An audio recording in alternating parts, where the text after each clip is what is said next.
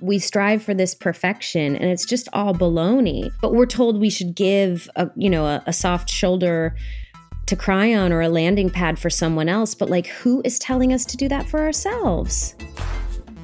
I'm Carly Zakin. And I'm Danielle Weisberg. Welcome to 9 to 5 ish with theSkimm. We've run into so many questions over the years and had so many moments where we needed advice, and we got it from women who'd been there. And that's what we're bringing you with this show. Each week, we're helping you get what you want out of your career by talking to the smartest leaders we know. Because we know your work life is a lot more than nine to five. All right, let's get into it. Hi, everyone, it's Carly. Today, my guest is award winning actress Kristen Bell. She has performed on Broadway in plays like The Crucible, rom coms like Forgetting Sarah Marshall, and has starred in TV shows like Veronica Mars and The Good Place. You might also know her as the voice behind one of our Upper East Side favorites, Gossip Girl, and Anna from Frozen. When she is not acting, Kristen is hard at work on her business, Hello Bello, which brings affordable and high quality baby products to parents. And she is a children's book author. Her latest book, The World Needs More Purple Schools, is out now. Kristen, welcome to 9 to 5 ish. Thank you for having me. I'm so happy to be here. I am so excited to talk to you. Uh, I feel like you, have got quite the resume, and I'm like, I don't even know which project to, to dive in first on. But uh, we we do love to open every show with our lightning round, which is quick questions, quick answers. Are you ready? I'm the worst at quick answers because my brain takes so long to fire up. But let's see what we can get. Okay, you know, well, we're we're gonna be supportive and let you try your best. Okay. All right. What was the first job that you got paid for? Working at TCBY in Michigan on Woodward Avenue serving frozen yogurt. What's your go to frozen yogurt order? I don't do frozen yogurt because I served many a yogurt where I knew that there were fruit flies in the machine. So it's forever ruined it for me. And we everyone great, listening to this. I know oh we didn't take great care of that place. It's regrettable. And I think even some of the employees were like, oh no, those are chocolate chips when people. Oh my God. Okay. I know. 16 year olds should not be left in charge of a business. Oh my gosh. All right. I barely might throw up. Sorry. Finish extra this, protein. Yes, extra protein. Finish this sentence. What best describes your workday? Working nine till three when my kids get out of school. Who is in your most frequently used group chat? I mean, my girlfriends for sure. We have there's six of us that sort of potted together during the pandemic and we are not only on like a group chat but also on a Marco Polo chain, which is like the video group chat which I love. And we do it all day every day together, just like random snippets from our day. Are you like an instant reply person or are you like and the next day, oh, sorry, guys, I forgot to respond. I'm incredibly inconsistent.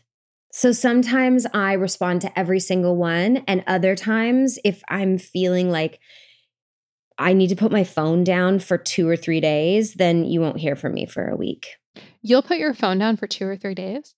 Yeah, I mean, I will check it in mid morning when I need to return work emails that require end of business day answer, but there are definitely days when I challenge myself to just put it down completely. Because here's the thing that no one remembers about 2022 there are plenty of other things to do. We just forgot, like going on a hike or even watching TV, which is like, you know, a screen replacing a screen, but I suppose it's slightly more community oriented because you can do it with someone else you can i mean i do puzzles or i'll write or i'll organize or i'll um you know look at whatever i don't know television show i'm working on in development and and just sort of theorize about plot lines. But there's so much other work to do at least for me that doesn't involve my phone and i i much prefer when my phone is down. You sound so much more evolved than I am, but like I, I, I aspire to that uh, ability to do that. No, it's not. I really, it's not like I, I fight myself on it all the time. It's not easy. It's just No. I know what's good for my brain because No, you're do- totally right. Like I, I need to do. yeah, that. it's like a clear dopamine deficit when I put my phone down. And that's because my body is desiring, like, my body just had all these jolts of dopamine by like scrolling through Instagram or TikTok or something. And then my body wants to regulate me. So you kind of have a slump when you put it down. And sometimes I'm just more interested in taking control of my like regulation rather than letting my phone be in control of me. That's all it is. you're giving me good motivation right now. You can do it. You can do it. Thanks. what is the last show you binge watched? Alone, season eight. Hmm. Should I watch it? Good. Don't know it. Without question, you should watch it. You should not be doing this podcast and Okay. turn it on right now. It's so good. Do you know what it is? It's No. a reality show for um survivalists. Oh my god. So, if you could only speak in as either Gossip Girl voice or Anna voice, what do you choose? Anna, because that's just my voice. Gossip Girl takes like a lot of sass and and um, me to sort of, I don't know, really put on my judgmental hat. And Anna's just my voice. Question: Are we in the lightning round? Yeah, we're still lightning. I'm talking way too much. For I didn't want to tell you that like you're not like acing the lightning part, but like your que- oh your Oh answers are good. We just have to go faster. Okay, I'm here. No, it's fine. Okay. Rachel Bilson was on this show recently. She said you were one of her closest friends. We She's love talking best. to her. What is a fun fact about Rachel Bilson? Oh, one time when we were in Africa together, she tried to push me over in a porta potty and almost succeeded. That would have broken any friendship. She thought it was the funniest thing she'd ever done, and I was terrified. But then after I came out of the porta potty unscathed, we both laughed about it quite a bit. What is, you know, you've written a lot of children's books now. What's your what was your favorite one growing up? Oh, Are You My Mother Hmm. was the one I read over and over again. What is a habit that Dax has that you would love him to change? Well, we're in the lightning round, so I can't talk. I don't want him to change any habits, but he has a fair amount of ones that I think are baloney. For instance, he thinks people who wear eyeglasses are quitters, and he's trying to quote unquote train his eyes. And in the morning, he wears a pirate patch over his left eye while he journals because he, his right eye is farsighted. So he's training that eye. And then when we watch Netflix at night, he wears that pirate patch over his right eye because his left eye is nearsighted. So he trains his left eye at night. And it's, I mean, it's, I it's, I don't have like- anything to say as response to that, but I, I'm just you shouldn't. It's one of the weirdest things someone could tell you about their significant other. Oh, I got a habit I'd love for him to change. So he dips sometimes, and I'm looking over at his nightstand right now. And when he can't find a bottle, do you know what he'll dip into? what? My vase that I put on his nightstand for decoration. I'm gonna show it to Oh. you just because I feel like you need the visual. Can you see that white vase right there? You guys, I can see that vase. That is not Mhm. something that he should have used. dipped. I'll just walk over and it'll be full of dip spit. Oh, that's like when you know you're like really settled into marriage. You're Oh yeah. And I'm like, honey, don't do that. He's like, I know, I'm sorry. I didn't find any other containers. At least it's not like a clear vase. Yeah. Could be worse. Well, that's why he grabs it because he's like respectful enough. Nobody that he will knows know. Nobody wants to look at his dip. well, I think this is a great transition to get into the meat of our show. okay, so you grew up in Michigan and, and you were already acting on Broadway by the time you were in college. How did you, like your younger self think about kind of these very different parts of your life? Like one, you know, growing up in the suburbs and, you know, scooping frozen yogurt with flies into into cups, and another being on your own in New York and, and acting on Broadway. I guess I never separated it. I separate it a lot now. Like I definitely have two different identities now. I have my home identity and sort of my public identity. But growing up, I never had big dreams and and you know, a vision board. It was sort of a slow progression of one foot in front of the other. If you do this work, you'll be qualified for this type of job. You know, if you study theater and you work on your voice, you'll be able to be qualified to audition for this type of show. And then you could be seen by this person. It was a very slow and steady progression. And when I was in Michigan from as long as I can remember, and I love Michigan, by the way, we go back all the time, but I did know in my heart it wasn't where I wanted to live. I was desperate to be around more theater, desperate to live in New York. I wanted to no drag queens. I wanted to live in the TKTS line to see every show possible. I just wanted that lifestyle. So staying in Michigan for college never even occurred to me. Just before you went to college, your mom sat you down for a really serious conversation. It sounds like really changed a lot of how your life would unfold and talk to you about the mental health struggles that ran in your, your family. Can mm-hmm. you tell us a little bit more about that story and that conversation? Yeah. I mean, it's interesting. Like, I don't know if, I don't know where science currently stands on it because some things certainly run in bloodlines. Some things can be genetic, and then some are environmental, and some are, you know, sort of a who knows situation. It's a grab bag of genes, right? But my mom had struggled with it. And so, she, you know, she could only speak from the heart. She's also a nurse. And she said, Hey, by the way, if you ever start to feel unlike yourself, the world is too heavy, you don't want to get out of bed, you're anxious about everything, you feel like you're in a cage inside your body, all these things that people can sort of describe with depression or anxiety, because she had felt that.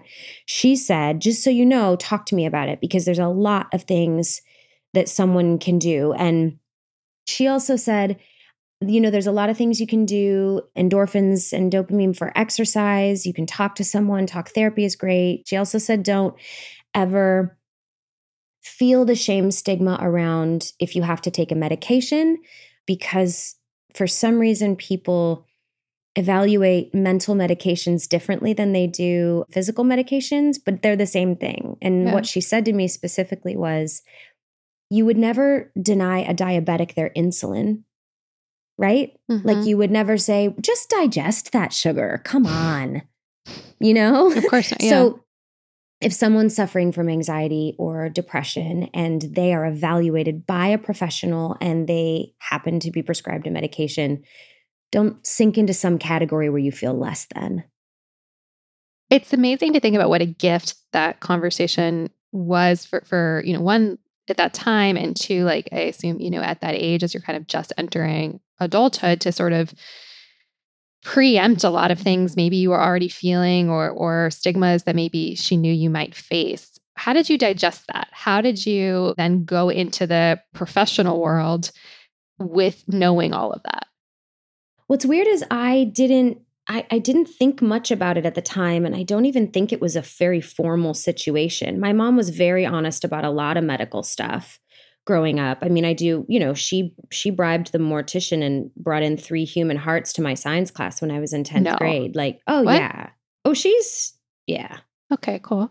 Yeah. Um I mean, she was also a cardiologist nurse. We don't have time to like really talk so much about that, but I I we might have to have you come back. okay, but it's a it is a fun fact. That is. But um I didn't think much about it at the time. And she was just trying to equip me with the tools that I needed to leave the house. But that was like her zone. Like she was such a born nurturer to a, a, degree that's overwhelming sometimes. But like I remember she had also like packed me like a sewing kit and with teeny tiny little things if I needed to mend my clothing with like instructions on how to like, you know, mend something. Just to like, I, I remember leaving the house with all of these tools because she had taken so much time to prepare me. So by having that conversation, it was just one of a thousand things that she had done. I remember she also sent me with like this huge box of letters, and I was like, Mom, I don't have room. And they were closed, sealed letters, and it said, like, for when you're distressed, for oh when you're gosh. overwhelmed, for when you're sad. And they were just like notes from her. Um, yeah, so I didn't put much emphasis on that conversation.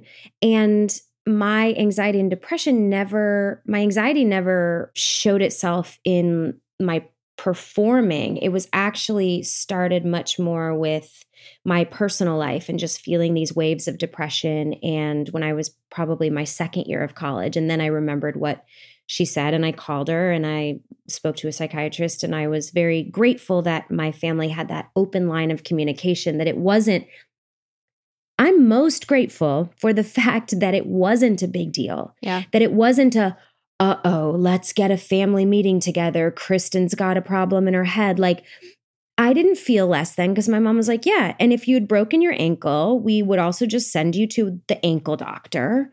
Like it's a Mhm. it's a sort of it's not um that dramatic. I think, you know, I'm listening to you talk and I'm like thinking even in my own life and in, in the last few years especially, it's so commonplace for, you know, everybody's like, I'm so anxious. Oh my gosh, I'm so anxious. And that that's that's a thing that we just say in the same way that you're like, you know, I'm tired. And it's almost Yeah. like filler sometimes. In many ways, that's not something that people used to be as open about at Mhm. work, especially. And you've been very public, at least the last five years or so, talking about like these are things that you have dealt with um, and, Yeah. and continue to deal with. Talk to me like just how how you used to treat that like at least in a professional way like you know when was the first time you remember sharing with colleagues or a boss that hey like here's something that i'm struggling with and i might be off today Hmm. It wasn't until until I shared it publicly with the world. I think that even though I had a mom who prepared me as best she possibly could, I still kept it behind closed doors. And for the bulk of my professional career, definitely separated who I was. Like I was this like bubbly, and I mean I am bubbly a lot Mhm. of the time. It's like Dax is really the only one that gets the me that wants to stay in bed for a while or the me that's very anxious. Like he's really the only one that has to deal with it. But I remember exactly when it was and it was because of him and he's really encouraged me to do so many things that are more authentic in my life. But I was at the tail end of two different press tours. I had done so much press over the course of two months. I felt completely talked out and I had told every fun story that I could think Yeah. of. And I was like, I'm empty. What do I do? And I also said, I can't talk about like my craft because I'm not even really sure what it is. And sometimes when actors talk too much about craft, I get a little like nauseated. That's just me. And that's that's on me. That's my judgments um Dax was like, why don't you talk about your anxiety and depression? And like I stopped in my tracks because I realized I never had. And then I was overwhelmed with guilt and shame for my personal level of responsibility that I had not held myself to, to have been this girl that supposedly affected young women and young people Mhm. through Veronica Mars and all these things when I wasn't being truly and wholly honest about my struggles and my story. So that's what I talked about. So I was able to really talk about it for the first time. And then I started just getting this flood of like letters and social media responses of thank you so much for saying that out loud. No one ever does. And I was like, oh, well, this has to be my thing now then. I have to be able to make people who are feeling similarly more comfortable just because they know someone else out there is feeling it. I remember reading at the time when you started talking about it, and, and I also was like, wow, like I wasn't expecting that and really appreciated you doing that. And I say that as somebody who also suffers from anxiety and has always kept that very private, especially in a work setting. And especially like in a way where I'm like, there's pride in being able to like kind of carry on. You kind of work through it and like nobody needs to know your shit and like you show up and do your job. And also at the same time, being very comfortable and embracing of other people talking about their struggles, but like don't want to get mm-hmm. too personal talking about my own. That's human nature, though, right? We strive for this perfection, and it's just all baloney. But we're told we should give a, you know, a, a soft shoulder to cry on or a landing pad for someone else. But like, who is telling us to do that for ourselves? Do you feel like you showed up at work differently once you started kind of talking about these things more publicly? I think I showed up everywhere differently. I don't know that I would say it had to do just with work, but I mm-hmm. think I became, I think that moment I realized what confidence and honesty were, and that those were sort of my pillars. And I think those two things lead to your most authentic self. Confidence is not coming in when you're, you know, your shirt is clean and your head held high and you're doing all of your jobs respectfully. To me, confidence is like, work situation, if you're in a meeting and it is dragging, somebody having the confidence to say, I love you guys so much, but we got to get this show on the road. And knowing you're not there to hurt anyone's feeling. Confidence is saying, I'm really, really off today. So I apologize. I'm going to be a little bit more withdrawn. And then going about your day. But it's like giving people the information about you they might need in order to work in the same situation because hiding it people still feel it. You know, you can feel when people are anxious around you. So you got to lead with honesty and confidence and like, yeah, I have this. I have this. I have I have anxiety and today's a really anxious day for me. So, is it okay with you if I leave 30 minutes early or is it okay with you if I just kind of fade into the background but I'll get all my work done? You know, yeah. Whatever you need to say. And I think I was um I was probably more empowered to say that at work after having admitted it publicly. So I guess we call you like a multi hyphenate now. You have many, many roles, and you are a businesswoman with a lot of different responsibilities and different ways that you can show up in, the, in those roles. And you're also known as this public, as you said, like very like bubbly kind of personality and, and just sort of make people smile, like and, and make people laugh. And I think there's a lot of pressure with that. How do you sort of kind of find I know I hate to use that word balance, but like how do you sort yeah. of find where you can kind of take on each of those hats while staying true to yourself and never veering more to one direction or the other? Okay, it's kind of a complex answer. Number yeah. one, I'll start with the massive privilege that I have by being able to say no to things that very, very, very few people in the world have. Like, for instance, if today I was feeling like crazy anxious, I could say, Carly, I'm so sorry, I'm not available today. And you would still want to do the interview, right? Because this benefits both of us. So, like, I am fully aware of like the unbelievable state of privilege that I sit in. I wasn't always there. So now I'll tell you realistically what I do is sometimes I cancel things. I'm not afraid to cancel something anymore. And truth be told, I've faked it many a time. There's this pendulum, right? Where we've all been semi faking it for a while and hurting on the inside. And then you can swing so far where you're like, self care, self care, self care. I need to sit in the bath all day. That's fine to do once in a while. And there are other days when you're going to feel like shit and you got to get your ass out of bed and you got to go fake it at the meeting. And that's just what it is. And you don't need to come home and cry about it because that's real estate in your brain. You don't need to be taken up by the fact that you had a bummer of a day. I think that the ways I cope are I'm prepared. I know my body really well. I know I am prone to swings a little bit.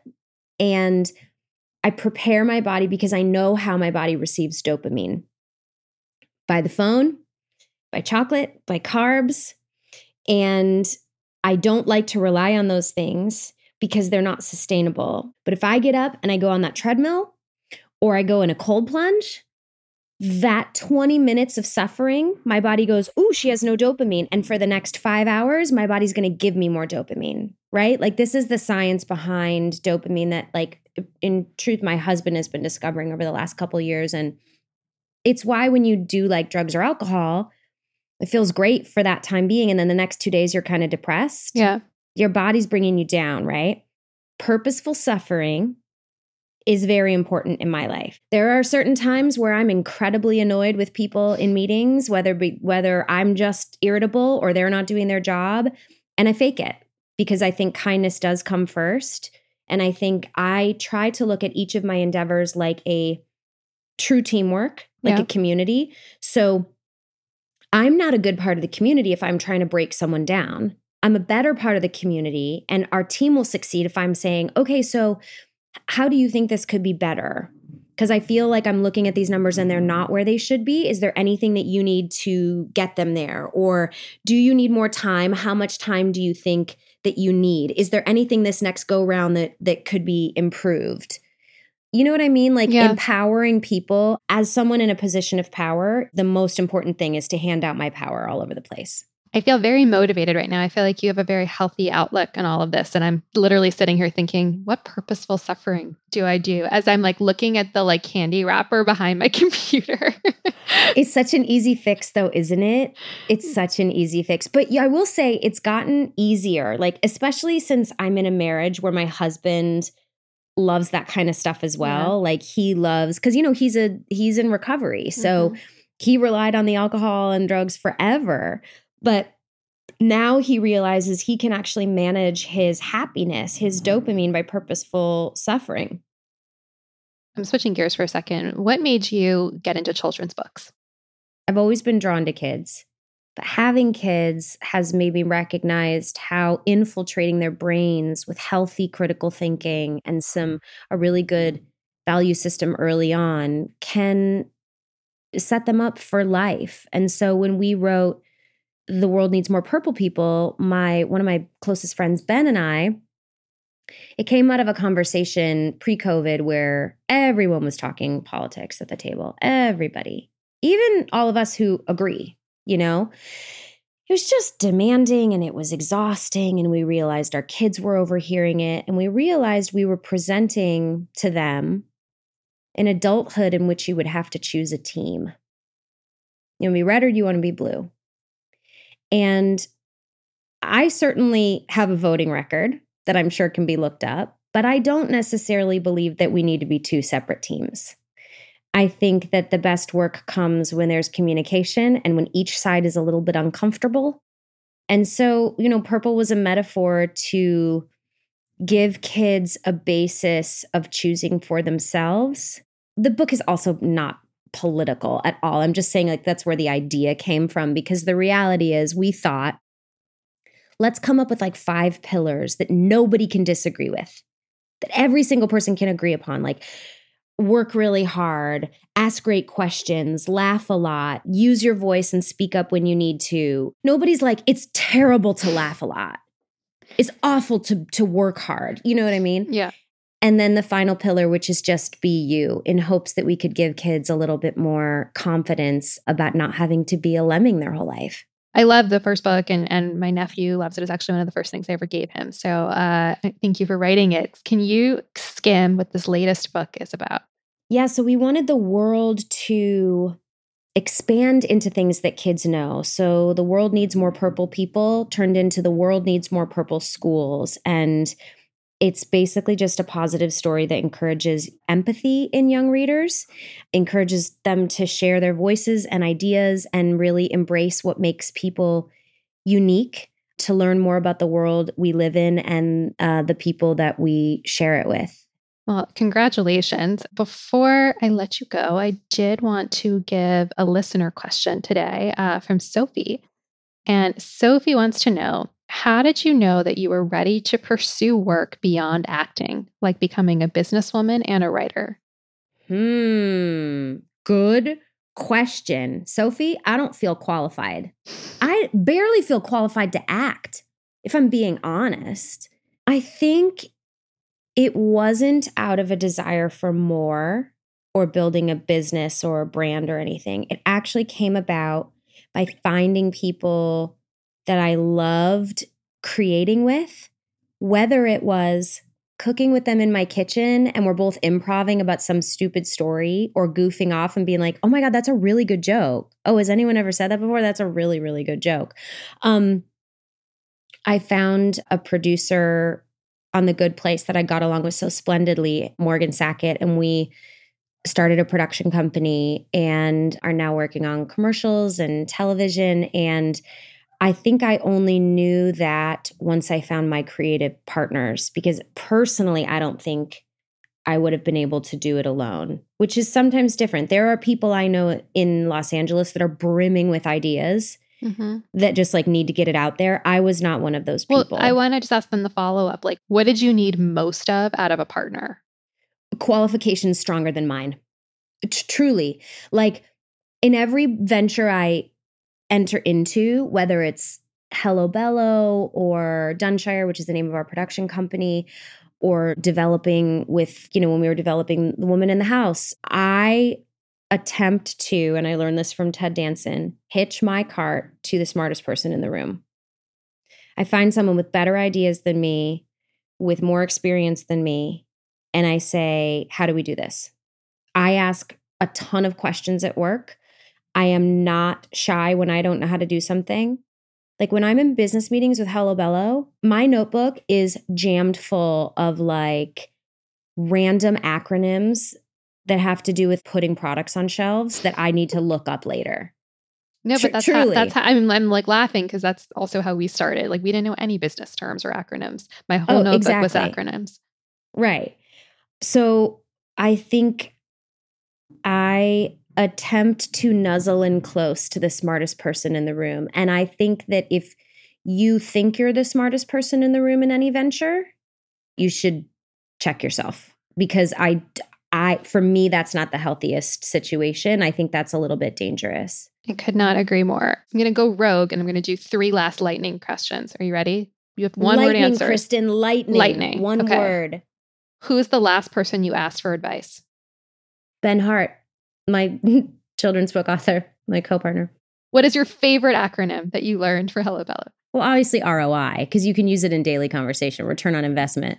Like I'm gonna, um, I'll walk out to the gym and I'll say I'm about to go get some ROI on my time, right? Gains, yeah. muscle, etc. Mm-hmm. Love an ROI. And last one, who should we have on the show next? Tig Notaro Okay, can you introduce?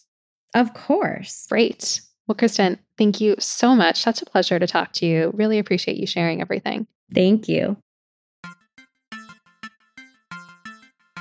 Thanks for listening to this episode of 9 to 5 ish with theSkimm. A new episode will be in your feed again next Wednesday. In the meantime, check out our news podcast, Skimm This. Every Thursday, we cover what you need to know each week in 30 minutes or less.